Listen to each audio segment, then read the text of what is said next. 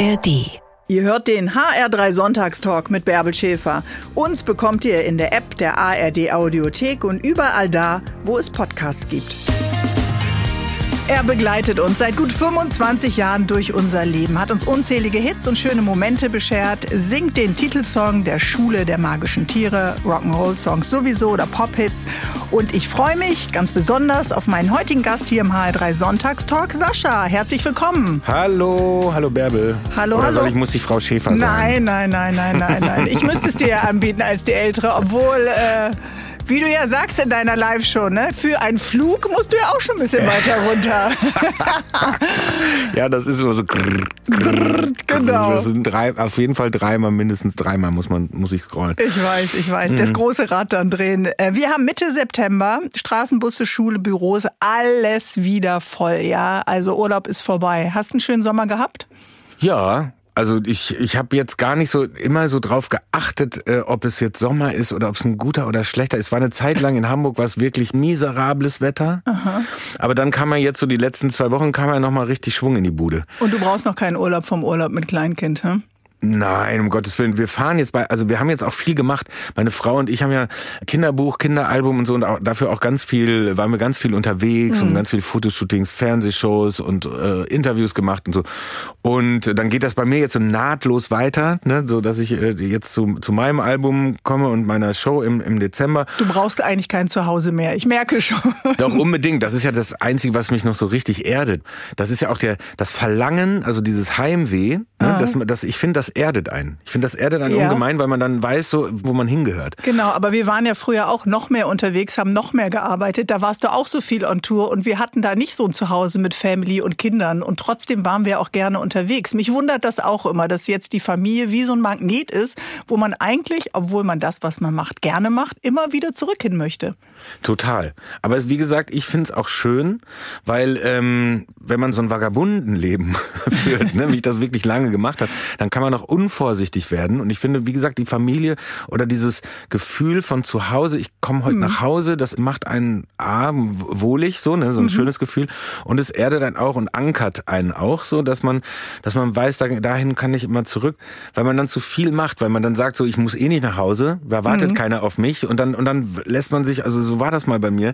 Und dann äh, kommt man in, in, die, in das richtig krasse Hamsterrad und denkt so, ja, ich will's jetzt auch wissen und jetzt hier, na, und dann noch, und da kann, ich kann Meine, noch hast einen du mehr, ich kann eigentlich noch gar keine. Pausen dann, Und dann ne? hat man gar keine Pausen mehr.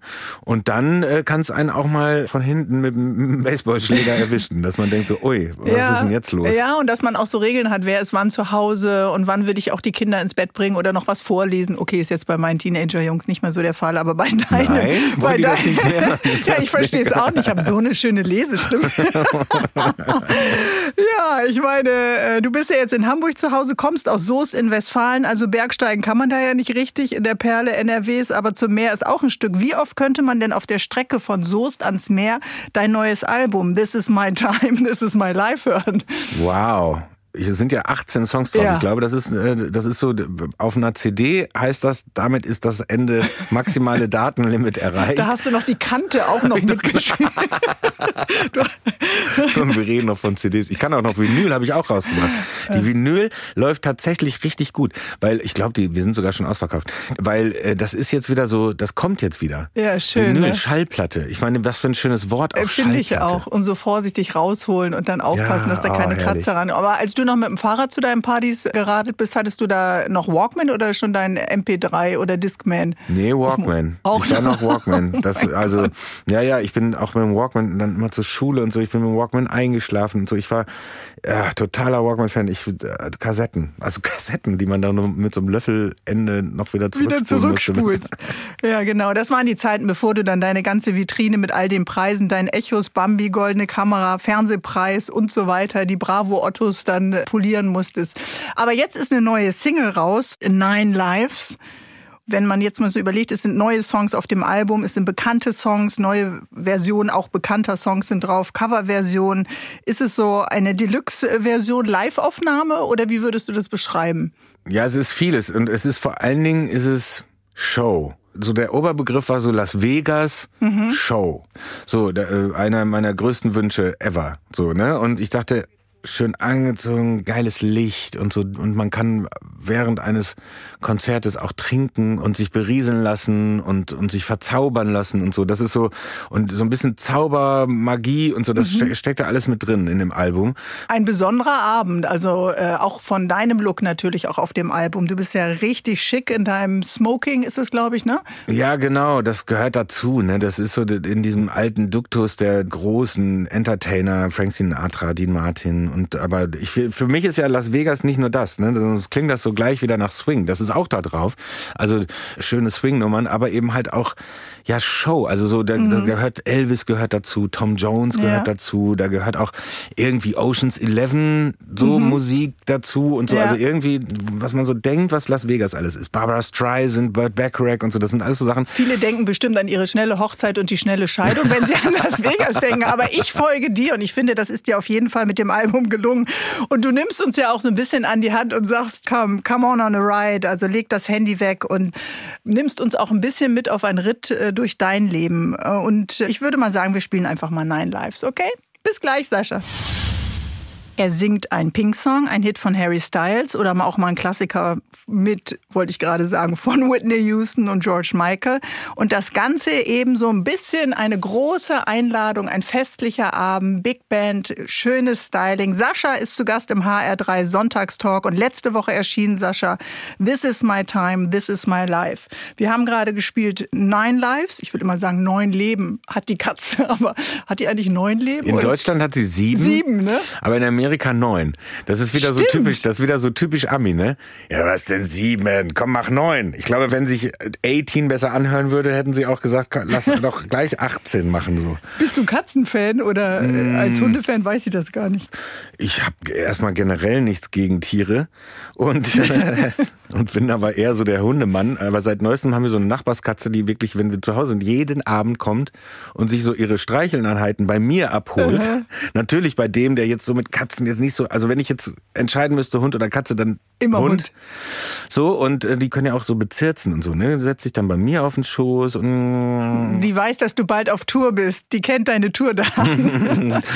Aber der Song ist ja so ein bisschen Mut machen, ne? Keine Angst vor Fehlern haben, mal was wagen. Also eigentlich genauso wie unser Land gerade tickt. Hey, macht euch frei, macht euch locker, probiert mal was aus, oder? naja, ich finde, das ist ja so fürs Kleine auch gedacht, ne? Das ist, da hast du vollkommen richtig erkannt, weil es geht ja nicht darum, jetzt sich irgendwie ohne Fallschirm aus dem Flugzeug zu werfen, sondern mhm. ähm, es geht ja wirklich um so die Kleinigkeiten im Leben. Und ich habe das selber so ein bisschen, ist das Mantra an mich. Und es rührt aus der Zeit heraus, als ich meine Frau kennengelernt habe und ich unfassbar lange mutlos war, das zuzulassen. Du, Sascha. Ja, ja, das ja. Gefühl ich, zuzulassen oder ja, sie. Das, sie zu, zu mhm. also sie und uns zuzulassen, dass wir, ne, das zuzugeben, mhm. dass das eigentlich, was wir füreinander gemacht sind. Und ich habe ziemlich lange rumgeeiert. Und dann war ich so happy, als, als wir dann irgendwann gesagt haben, wir sind das doch jetzt. Und da wusste ich auch, dass ich sie heiraten möchte. Und ich glaube, dass das so ein bisschen auch dieses Ding ist, zu oft, zu doll vernünftig und so jetzt mal mhm. so ein mhm. bisschen mal wieder fünf gerade sein lassen und sich dann auch nicht schämen oder so für was, was man falsch gemacht hat oder mal falsch gesagt hat oder, oder eine Schwäche zeigen oder wie auch immer. Einfach mal, einfach leben und einfach ja. mal so Bauchgefühl mal wieder zum Tragen kommen lassen und auch demnach handeln und so. Selbst wenn man sich dann irgendwas, was soll schon passieren? Gut, dass du dich offenbart hast. Ich habe euch neulich zusammen in der Quizshow gesehen. Ich muss sagen, hättest du sie nicht an deiner Seite gehabt, Sascha? Oh, oh, oh. Was? Ja, sie hatte schon sehr viele Antworten parat. Ach so. Ja, ja, natürlich. Eine schlaue Frau, die du auf jeden Fall angesprochen hast. Und es war schlau von dir, es zu tun. Und darum geht es ja im Grunde. Aber manchmal sind wir dann doch, haben wir so eine innere angezogene Handbremse und gehen nicht richtig aus uns heraus. Was hemmt uns denn dann? Ja, ich glaube auch bei mir zumindest ist es so, dass das so mit voranschreitendem Alter auch kommt. Mutiger zu werden? Ja, beides. Also, dass man auch unmutiger wird, dass ich zu sehr vernünftig geworden mhm. bin. Also zu sehr vielleicht auch gedacht habe, wenn ich das jetzt mache, schadet mir das vielleicht oder so. Also weißt du, mhm. was ich mhm. meine? Also das ja. ist dann so, dass man so, so ein bisschen Angst hat davor, irgendwie den Ruf oder die Karriere oder irgendwie sowas. Aber du bist so doch der Typ, der plötzlich immer einen U-Turn macht. Auf einmal bist du Dick Brave, auf einmal singst du auf der Hochzeit in Costa Rica bei Pink. Du bist doch eigentlich immer so derjenige, von dem man denkt, also äh, wenn einer ins kalte äh, Wasser springt oder was wagt, dann bist du das.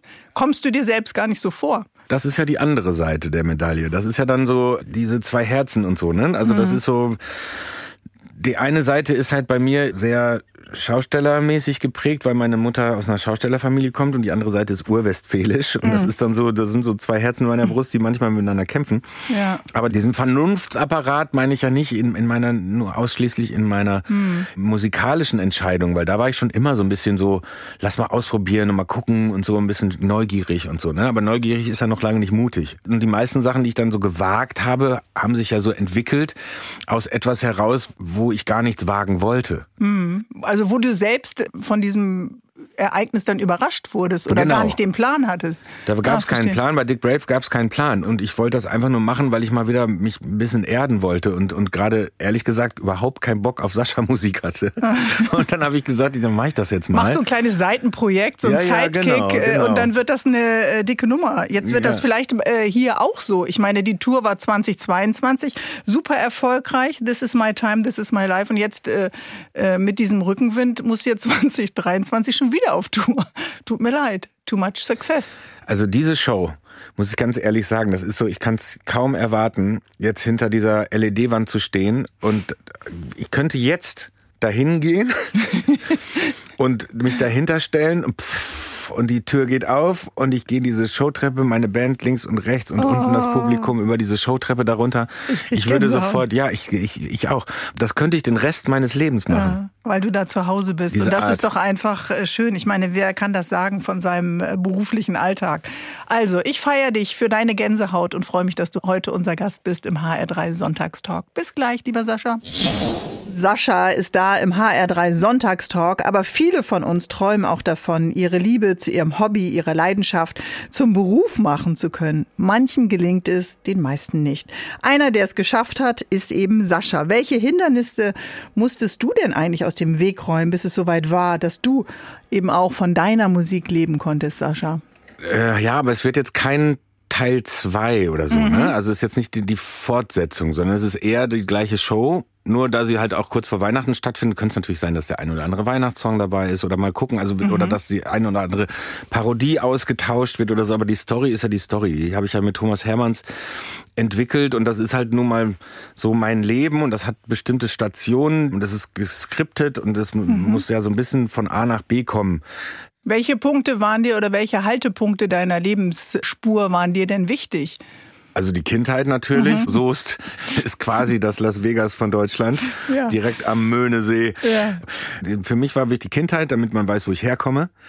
Und, äh, und dann so ein bisschen hat das ja auch diesen Charakter, wie konnte der kleine Dödel aus Soest das überhaupt schaffen und dann halt auch eine wichtige Station, was wir aber so eher in so einem Medley abarbeiten, sind dann halt so die Ende 90er, Anfang 2000er, wo diese ganzen Shows gab, The Dome und so, und dann mhm. versetzen wir uns so ein bisschen in die Zeit und dann gibt's natürlich so dieses Hit-Medley, so von Saschas größten Hits und bis dahin, das ist so ungefähr bei der Hälfte, bis dahin geht's dann um die Geschichten aus meinem Leben und die Musik, die in meinem Leben eine Rolle gespielt hat. Ob das jetzt Breakdance war oder Rick Astley oder Falco. Das ist der rote Faden eigentlich bei deinem Leben. Immer wieder diese unglaubliche, dieser Herzschlag und diese Liebe zur Musik, ne? Also da gibt es doch eigentlich keine Phase, wo es nicht so war. Es gab keine Phase ohne Musik. Also es gibt keine Phase in meinem Leben ohne musikalische Beispiele. Also meine erste Platte, die ich auf den Plattenteller gelegt habe, war Elvis Presley. Mhm. Und das spielen wir natürlich auch. Und dann die erste Single, die ich mir gekauft habe in meinem Leben, war Nachts, wenn alles schläft von Howard Carpendale. Ja. und äh, viele fragen mich, warum. Und ich sage, ey, damals, da war ich viereinhalb, so alt wie mein Sohn jetzt, und habe Howard Carpendale im Fernsehen gesehen, in der Hitparade mit meiner Oma zusammen. Und hab, oh. war, fand den toll. Und ich wollte dann unbedingt die Single haben. Ja, das ist ja ein ganz wichtiger Teil der Tour, auch nochmal die Oma zu erwähnen und dieses, ja, die Wurzeln, die man einfach hat dann auch, ne? Mit all den Brüchen. Deine Eltern sind ja auch geschieden. Dein Vater war dann irgendwann dann auch überfordert und war weg. Neue Freundin. Die Mama hat viel gearbeitet und alleinerziehend. Und das sind ja viele Brüche und viele Spuren, die viele von uns auch in sich tragen, diese Lebensnarben. Ich glaube, dass man deshalb natürlich auch gern, also was ich zumindest als Resonanz von der letzten Tour am häufigsten gehört habe, ist dass, äh, weil man glaubt das ja erstmal nicht. Also es ist natürlich erstmal, ich denke ja, ich erzähle aus meinem Leben und hoffentlich interessiert es irgendjemand. Mhm. Und man findet es unterhaltsam. Es soll, ist ja vornehmlich witzig. Natürlich gibt's auch mal die so, ne, man, ich beschreibe auch mal die, die Tiefen und so, um wieder in irgendeine Höhe zu kommen. Und auch mal die traurigen Seiten und so. Aber äh, grundsätzlich war der Tenor, oh, mit dir durfte ich jetzt mal wieder durch eine kleine Reise durch die Vergangenheit mhm. machen, auch mhm. durch meine eigene Vergangenheit. Die durch dann, die eigene 90er und 2000er. Ja, die dann. dann so ähnlich war. Oder, oder man sich zumindest erinnern konnte an bestimmte Momente, wo man das erlebt hat. Aber wir hatten da auch kein Internet. Also die Frage ist ja, ob unsere Kinder dann genau das Gleiche auch sagen können, ob die dann auch so ähnliche Sachen erlebt haben. Alle mit dem Fahrrad zur Party fahren oder das Schlüsselkind sein, ja, und nach Hause kommen und keiner ist da. Oder all diese Beispiele, die du ja auch nennst. Erstmal jobben und dann ein bisschen einsingen, dann das erste Geld verdienen, dann wieder in den Blaumann und weiterstreichen und diese ganzen kleinen äh, ja, Achterbahnfahrten, die das Leben ja so mit sich bringt. Ne? Ja, damals wäre ich auf jeden Fall, also wenn ich so, so überlege, wenn ich das so von heute auf damals übertrage, wäre ich mit so, mit so Work-Life-Balance-Wünschen nicht weit gekommen. ja, das kann man wohl sagen. Und plötzlich singst du auf der Hochzeit von Pink. Ganz kurz noch diese Story, das ist ja so incredible. Also auf der einen Seite ist das Schlüsselkind und die Oma und die Hitparade und auf der anderen Seite bist du auf einmal in Costa Rica äh, auf der Hochzeit der beiden. Ja, das war schon sehr skurril muss ich sagen. Das war sehr skurril. Also es war so, dass ich äh, mit Dick Brave Vorgruppe war von Pink in Luxemburg, auf einem Festival in Luxemburg, so ein, so ein Hof- und Wiesenfestival. dann sind wir da also vor ihr aufgetreten und so und dann kam irgendwann die Bassistin von ihr so, so auf die Bühne. Manchmal kann man sich ja so an die Seite der Bühne stellen, ne? Mhm. so ohne dass einen die Leute sehen, aber aber man sich die Band angucken kann. Und ähm, die fand das irgendwie spannend, was wir gemacht haben und hat sich total amüsiert und ist dann irgendwann weggegangen und hat dann kam mit Pink zurück. Krass. Und ich hatte ein bisschen Schiss, weil wir haben ja einen Song von Pink gecovert, Get the Party Started, und ich dachte jetzt, sie guckt jetzt, ob, ne, und ich habe jetzt gleich gedacht, oh, die verklagt uns gleich und so, und dann gibt's hier einen riesen Anschiss. Äh, ihr habt ja. überhaupt nicht gefragt, ob ihr das dürft und so. Nee, die fanden es aber super und dann hat sie uns mitteilen lassen, als sie dann auf die Bühne ging, ob das okay wäre, wenn wir warten, bis sie fertig ist. Ja. Und dann wollten wir uns das natürlich angucken und so. Und dann haben wir die nachher noch getroffen, haben uns unterhalten, haben Fotos gemacht und so. Und dann hat sie gesagt, habt ihr eine CD für mich? Und wir hatten leider keine dabei, weil sie sagte, ihr Mann sei einer der größten Rockabilly-Fans und sie fand das so toll, was wir gemacht haben. Sie würde ihm gerne eine CD mitbringen. Ich sage, ich verspreche dir, ich schicke dir eine, wenn du so. Dann hat man aber nichts mehr gehört voneinander. Und ein halbes Jahr später ungefähr, etwas mehr als ein halbes Jahr später, da war Dick Brave schon gerade mal in der Pause wieder. Da hat dann das Management von Pink aus England hat angerufen und uns gefragt, ob wir Lust hätten, in Costa Rica auf Pinks Hochzeit, ja. Die Antwort kam sehr schnell. Und, das ähm, verstehe ich. Das, war, das ist ja unglaubliche Geschichte. Also kein Anwalt, kein Verklagen, sondern im Gegenteil, diese wunderschöne Einladung dann. Wunderschöne Einladung. Und das Krasse war, es waren gar nicht so viele berühmte Menschen da, sondern aber eine Person, die ganz besonders für, für jemanden wie Dick Brave natürlich extrem enorm wichtig war. Es war Lisa Marie Presley war da. Oh mein Gott. Die Tochter von Elvis Presley war da und hat zugehört, während wir Rock'n'Roll-Songs gespielt haben. Oh, also was für ein schöner Ritt. Schon, also schon was krass, für eine tolle, tolle Reise. Und äh, wenn Pink jetzt wie diesen Sommer selber in Berlin und äh, europaweit auf Tour ist oder World Tour, dann radelt die ja auch ganz entspannt äh, durch Berlin und die wirkt immer so down to earth. Heute ist er ein gefeierter Superstar. Sänger Sascha kennt aber auch die Schattenseiten des Lebens, aufgewachsen mit einer alleinerziehenden Mutter, einer liebevollen Großmutter. Und die Frage ist ja immer, wie prägt das einen Menschen? Wie prägt es eben auch einen Musiker, der vielleicht die Chance hat, Themen aus seinem Leben dann auch musikalisch umzusetzen? Wenn man sich Tourtickets holt für deine aktuelle Tour, This is my time, this is my life, erzählst du ja auch ein bisschen aus den Stationen deines Lebens. Es gibt auch einen Song, der heißt Hey Schlüsselkind, der hat mich sehr berührt. Nicht nur, weil ich eins war, aber dieses nach Hause kommen und die zehn Jahre des 13-Jährigen, den du besingst, keiner ist da und man soll eigentlich Hausaufgaben machen, aber hat ganz andere Dinge im Kopf. Ja, das war ja so ein, so ein, ich muss ja ganz ehrlich sagen, das hat so einen traurigen Anstrich. Ne? Ja, ne? Das ist ja auch. Es berührt so manchmal, mich, weil es so melancholisch ist. Nein, aber ich, wir haben, haben uns ja schon mal drüber unterhalten, dass nachdem ich diesen Titel gemacht habe, habe ich natürlich erst gemerkt, wie viele doch ein ähnliches Schicksal hatten. Das mhm. tut ja für einen selber auch gut, also auch in der, rückblickend.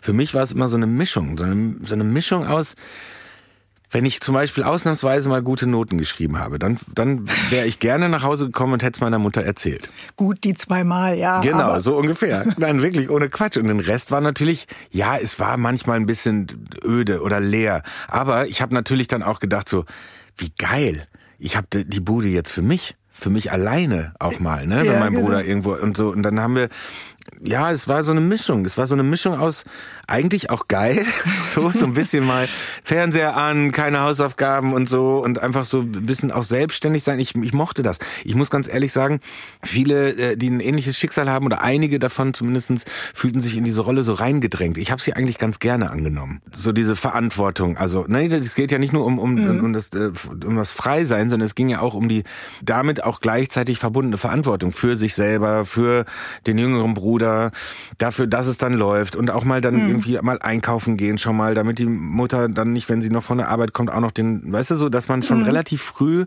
irgendwie so angefangen hat, so zu leben und selbstständig zu ja, sein. Ja, ja, ich verstehe, was du meinst, aber dafür ist der, der Unterton ist halt sehr, sehr melancholisch. Dieses, was du jetzt gerade beschreibst, diese Freiheit auch und diese Verantwortung auch tragen zu können, das ist da nicht ganz so immer hörbar in dieser Melancholie. Auf jeden Fall geht's mir so. Aber das Leben ist natürlich auch eins gewesen mit einer Mutter, die viel arbeiten musste, die wenig dann auch zu Hause war, wo man sofort Ereignisse aus der Schule oder aus dem Freundeskreis dann teilen konnte. Also das ist etwas, was sich auch geprägt hat. Eine berufstätige Mutter, die das alleine rockt. Also ich bin auch relativ oft, habe ich die, die Lehre, auch wenn es ja nur kurz war, ne? aber mhm. für, für einen elf, zwölfjährigen Jungen ist das einfach vielleicht auch zwei, drei Stunden zu lang. Diese Einsamkeit. So, und dann bin ich oft nach draußen geflüchtet, zu anderen. So, ne? Ich bin dann oft so, habe mich versucht, irgendwie mit zu Freunden zu gehen oder so, weil ich das dann doch relativ häufig dann doch nicht so gut ertragen konnte. Mhm selbst wenn die Glotze lief. Das war mir dann zu auch ein bisschen unheimlich und so irgendwie, ja doch, manchmal war es doch dann eher traurig mhm. als, als schön. Wenn man sich nochmal auf diesen äh, Sommer einen Blick zurückwirft, da war ein großes Thema die Familienförderung, gerade Familien auch aus finanziell schwachen Familienkreisen nochmal zu unterstützen. Das war ja der Ansatz von Frau Paus in der heftigen Diskussion mit Herrn Lindner. Hast du die verfolgt nochmal mit der Erinnerung eben auch? Bei euch war ja auch nicht immer das Konto prall gefüllt. Also ich habe diese Diskussion nicht wirklich bis ins Detail verfolgt und ich bin da so ein bisschen gespalten. Man muss natürlich genau gucken, wohin und so. Und ich glaube, dass das sehr, sehr bürokratisch, sehr aufwendig ist. Wenn wir damals nicht Sozialhilfe hätten beziehen können, dann hätten wir das nicht geschafft. Mhm glaube ich. Also ich weiß zwar nicht, was dann passiert wäre, aber wir hätten zumindest nicht, also es hat uns schon sehr geholfen. Hat es deinen Umgang mit Geld geändert? Also irgendwann kamen dann ja auch äh, größere Einnahmen und größere Schecks und wenn man mal wenig hatte, wie hat es deinen Umgang mit Geld beeinflusst? Dass ich immer raushaue. nicht sparen. Nichts, nichts bei hier, nichts, hier bleibt nichts in der Tasche. Nein, das ist Quatsch. Ich habe natürlich beides. Ich, ich mag natürlich dann auch gerne aus dem Voll, aber auch bin auch genauso vorsichtig und habe äh, versucht auch anzulegen, damit man nie wieder in so eine Situation ah. kommt, vielleicht. Ja, so, ne? genau. Also so, also Vorsorge ja, aber ich bin alles andere als als kniepig oder geizig oder so. Ich glaube, mh, hm, muss dieser schmale Grad zwischen wer braucht es wirklich und wer könnte mhm. es auch anders. Mhm. Und dass deine Mutter dann trotzdem gesagt hat, komm, verfolge deinen Traum, werde Musiker, finde ich einfach unglaublich äh, unterstützend und so optimistisch zu sagen, meinem ältesten Sohn, äh, der soll das machen, was er machen will. Ja, man hätte ja auch sagen können, nein, wir brauchen Sicherheit, mach eine Ausbildung. Die hat auch immer noch fünf Euro locker gemacht für so eine Miserior-Karte oder mhm. so, ne? Die haben wir dann aus der Schule mitbekommen mhm. und so. Und ich dachte immer, Mama, die kann ich auch gut gebrauchen. Und sagte, ja, wir sind vielleicht arm dran, aber es gibt immer noch Leute, die, denen geht's schlechter als uns. Mhm. Und damit hat die mich auch immer gekriegt. Damit hat die mir gleich dann auch so ein diesen sozialen Gedanken irgendwie mitgegeben, so als Kind, ja. ne? Obwohl wir, äh, und vielleicht aber auch gerade weil wir dann eben in einem System leben konnten, wo man zumindest, wenn es ganz schlimm läuft, nicht alleine gelassen ja, wird. Dann feiern wir jetzt mal die Moms, oder? Absolut. Viele Karrieren und gerade in der Musikbranche sind ja oft wie so eine kleine Achterbahnfahrt, eine Bergwanderung. Man braucht eine ganze Zeit, bis man mal ein kleines Stückchen wieder vorankommt, dann geht's mal wieder runter und dann wieder ein Anstieg. Und bei dir, Sascha, hat man immer das Gefühl, du hast irgendwann in den 90ern so eine Art Rakete bestiegen und bist einfach in die Erfolgsumlaufbahn so geschossen worden. Äh, immer hohe Plätze in den Charts, gute Touren, Musik lief auch bei MTV und Viva, Plattenfirmen, verkaufte Alben, ausverkaufte Konzerte. Habe ich irgendwas verpasst oder läuft es einfach? Es läuft. Ja, also das Gute ist ja, wenn, wenn man das richtig macht, dieses mhm. Handwerk, dann lässt man es zumindest immer so aussehen. Was muss man denn dafür richtig machen? Hm, sagen wir mal so, ich bin sehr demütig jeden Tag, denke ich mindestens einmal daran, wie schön dass ich das machen kann, was ich am meisten liebe und wovon ich schon immer geträumt habe und das immer noch machen kann. Es hätte ja auch sein können, dass If You Believe der einzige Hit bleibt und dann ist man so One-Hit-Wonder und war schon in der dritten Reha und versucht jetzt irgendwie seinen Comeback bei der Giovanni Zarella Show. Also, ja. was ja nicht schlecht ist, weißt du, sondern, sondern, aber das hätte mir, hätte mir durchaus auch äh, blühen können. Wie alt warst du äh, damals? Mitte 20 ungefähr? Ja, Mitte 20, mhm. was ja gut war, weil ich war ja schon relativ erwachsen. So, also erwachsen im Sinne. Dachtest du? Ja, dachte ich. In, Im Sinne von, ich habe schon sehr viel aus der zweiten Reihe lernen dürfen und mhm. erfahren dürfen, so dass mich dann der Erfolg, der sich dann doch noch glücklicherweise eingestellt hat, an den ich schon nicht mehr so richtig geglaubt hatte, dass der mich dann nicht so umhaut. Mhm. So, der hat mich nicht so umgehauen. Wäre ich mit 17, 18 irgendwie, wenn mir das passiert, dann wäre ich wahrscheinlich wirklich schon in der dritten Reha. So und äh, weil das hätte ich nicht verkraftet. Ich glaube, ich wäre durchgedreht. Gerade wenn man mit so einem sozialen Background, dass man das dann nicht rafft so und hey yeah und dann wird man plötzlich doof und wird arrogant oder so. Keine Ahnung. Ich glaube nicht, das bin ich eigentlich nicht vom Wesen. Aber dann lass mal da Drogen mit ins Spiel kommen und so und dann ist man plötzlich ein, ein anderer Mensch und keine Ahnung. Also ich ich würde es nicht unterschreiben, wenn man mir gesagt hätte, mit das wäre doch genauso geworden, wenn du wenn du das mit 18 gemacht hättest. Nein, du warst der absolute Teenie-Schwarm. Du warst ein Popstar. Äh, also da waren viele Türen offen, wo du hättest stolpern können, ja. Aber der eine stolpert und da kennen wir ja auch viele Beispiele und andere schaffen es tatsächlich. Also würdest du schon sagen, dass diese Bodenhaftung oder zu wissen, wo komme ich eigentlich her, wie lange träume ich das schon, was ist das für ein langer Weg? Also man sieht dann ja auch nicht die Musiker und Musikerinnen, die vielleicht schon 40 oder 50 sind, wenn man selber so jung ist, dass es immer wieder Phasen gibt, auch des Leerlaufs. Ich gebe dir uneingeschränkt recht, allerdings hatte ich schon Vorbilder damals mhm. in, in Sachen, wie bleibt man konstant ja. Auch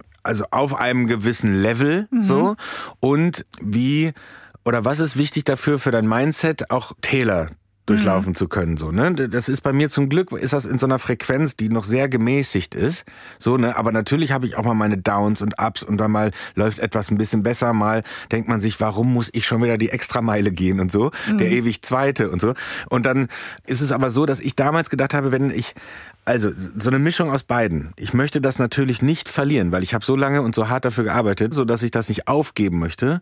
Und das andere ist aber auch immer die Einstellung gewesen, ich weiß ja, wo ich herkomme und es würde mich nicht fertig machen, wenn das dann mal nicht so wäre. Oder mhm. mal wieder so ähnlich wie früher, also nicht, nicht so doll. Ich hoffe, du weißt, was ich meine. Ich habe das verstanden. Aber was ist dann das Netzwerk, was man spinnen muss, damit, wenn man mal stolpert, also nicht gleich wieder ganz runterrutscht ins Tal? Ist es das, dass man in Kooperation mit anderen äh, Künstlern eingeht, zusammenarbeitet, wie du das ja auch viel machst mit Ray Garvey oder Michael Mittermeier oder anderen Musikerinnen wie Barbara Schöneberger? Oder was ist das? Im Gespräch zu sein, in Fernsehshows zu sein? Was, was ist dein Mittel? Ich glaube, es ist ganz viel, bei mir war es ganz viel so die Erdung, mhm. die du vorhin beschrieben hast. So die Erdung auch durch Familie, jetzt auch durch die Familie meiner Frau und so und jetzt auch unsere eigene kleine Familie und so. Ich glaube, dass man da gerade jetzt auch mit der eigenen mhm. Familie, dass man plötzlich so, ein, so eine Fokusverschiebung hat von sich und seinen Problemen einfach auf, man weiß, das Wichtigste ist, dass es diesem Kind gut geht. So, und dann macht man sich vielleicht ganz andere Gedanken als vorher, aber die sind viel weiter weg von einem selber. Ja, genau, klar. Aber trotzdem braucht man ja vielleicht auch jemanden, du hast gesagt, du hattest Vorbilder. Ich weiß jetzt nicht, wer das war, aber hast du auch jemanden gehabt, der dich mit unterstützt hat? Gibt es das? Nicht wirklich. Also ich habe Freunde, die natürlich, hm. die, die so ein bisschen bei mir auch ab und zu mal, die, das waren noch nicht immer die gleichen, aber ich habe schon natürlich durch Mangel an, an einer Vaterfigur habe ich natürlich relativ häufig so, oder eines älteren Bruders zum Beispiel, habe ich relativ häufig so ältere Freunde. Mhm gefunden, die auch der eine oder andere mal so ein bisschen Vaterfigur für mich war oder eben halt eher so älterer Bruder. Willst du über Wolfgang Petri jetzt ein bisschen länger reden oder wen denkst du? An wen denkst du? Ja, ich das meine, sind auch Menschen, ja die nicht in diesem Beruf so. arbeiten, so ne. Das ist so, das äh, sind einfach Menschen, die ich kennengelernt habe, die die reich an Lebenserfahrung sind und so und die mir dann auch so ein paar tolle Sachen mitgegeben haben, wie ein Freund, der Fernsehproduzent ist und so, der gesagt hat, pass auf, ich möchte keinen Scheißwein mehr in meinem Leben trinken und und ich ich baue mir so gut es geht arschlochfreie Zone. Ja, das ist wichtig. Das ist in der Branche sehr wichtig. Das würde ich auch unterschreiben. Okay. Also, wir spielen einen Song von dir. Da warst du eben äh, Mitte 20. Wir haben es gerade erwähnt. If You Believe. Kannst du ihn noch hören oder willst du lieber I Feel Lonely oder willst du was anderes? Ach, If You Believe gehört ja eigentlich dazu. Das Spielst du auf der Tour doch auf, oder? Immer. Ich spiele ihn immer. Seit, seit über 20, 25 Jahren spiele ich If You Believe. Und das ist... Äh, auch ist, hart. Nein, aber man muss sich ja auch überlegen, so Gedanken machen und so. Und ich mache das ja vor allen Dingen für die Menschen, die mir zuhören wollen. Und wenn da If You Believe gefragt ist und man das hören will, dann wird das natürlich gespielt und das habe ich immer das Gefühl. Dann kriegen wir gleich alle diesen schmachtenden Blick und erinnern uns an diese schönen Momente, die wir da mit dem Song hatten. Das stimmt. Deswegen spielen wir ihn jetzt auch. Es klingt ein bisschen kitschig, aber stimmt einfach. Wer Kinder hat, guckt anders aufs Leben. Ich glaube, das haben wir beide heute auch festgestellt, lieber Sascha. Du bist heute mein Gast im HR3 Sonntagstalk und plötzlich schreibt man ein Kinderbuch oder singt Songs ein für Kinderfilme. Da hat sich doch was verändert, wenn man seit fünf Jahren Vater ist, oder? Ja, auf jeden Fall. Allerdings muss ich sagen, dass diese ganzen Kinderthemen auch schon seit The Voice Kids irgendwie bei mir so angekommen sind und so. Und wenn man dann natürlich noch selber ein Kind bekommt, dann wird das äh, irgendwie Potenzial ja noch mal größer so, ne? Weil man dann so das noch mal ganz anders fühlt und auf einmal so aus heiterem Himmel bekommt man so Angebote, die man immer so gerne gehabt hätte und dann gedacht hat so Warum fragt mich das nie jemand? Mhm. Wie zum Beispiel Synchronsprecher oder Animations, wie heißt das noch, wenn man, ja, ja. das ist ja nicht Synchron, Synchronsprecher, Synchronsprecher mhm. doch so ein Synchronsprecher für, für so ein für Delfin oder eine Biene Maya Nee, das war der Krachkäfer beim Biene Maya Film. der Bombolus der Krachkäfer, das war eine Top-Rolle für mich und äh, und und ich habe die wirklich, das habe ich super gerne gemacht und so, so kam so eins zum anderen, Schule der magischen Tiere, der Titelsong auf einmal und plötzlich sind irgendwie erkennen mich wieder fünf, sechs, sieben, achtjährige Menschen auf der Straße und sagen, du bist doch der von den magischen Tieren und so.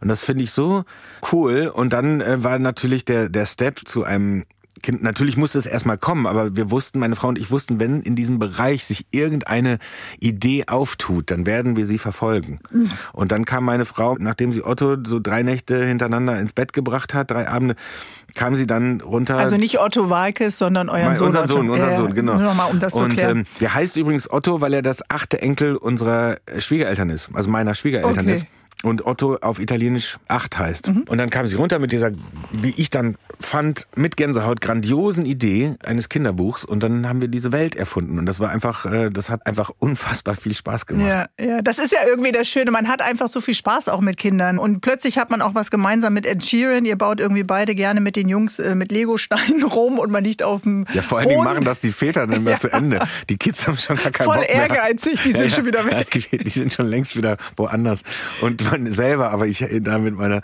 mit meiner Brille auf der Nase und so, ich kann das dann nur bis, bis es zu es muss dann zu Ende du aufgebaut werden. Zu Ende. Ja, ja. Oh, mich hat das immer total aggressiv gemacht.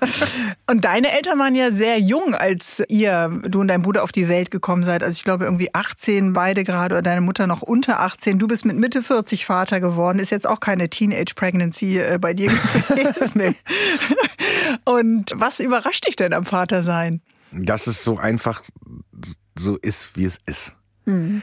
Ich habe mir ja vorher natürlich Gedanken gemacht. Ich habe mir verschiedenste Gedanken gemacht. Als Julia mir das dann eröffnet hat, habe ich gedacht, okay, okay, okay, okay, okay, okay. Ja, das äh, so, weil wir haben das ja nicht geplant und wir hatten das auch nicht so richtig auf dem Schirm. Also es war so ein bisschen Surprise. Ein Surprise, genau. Es war ein Zufall.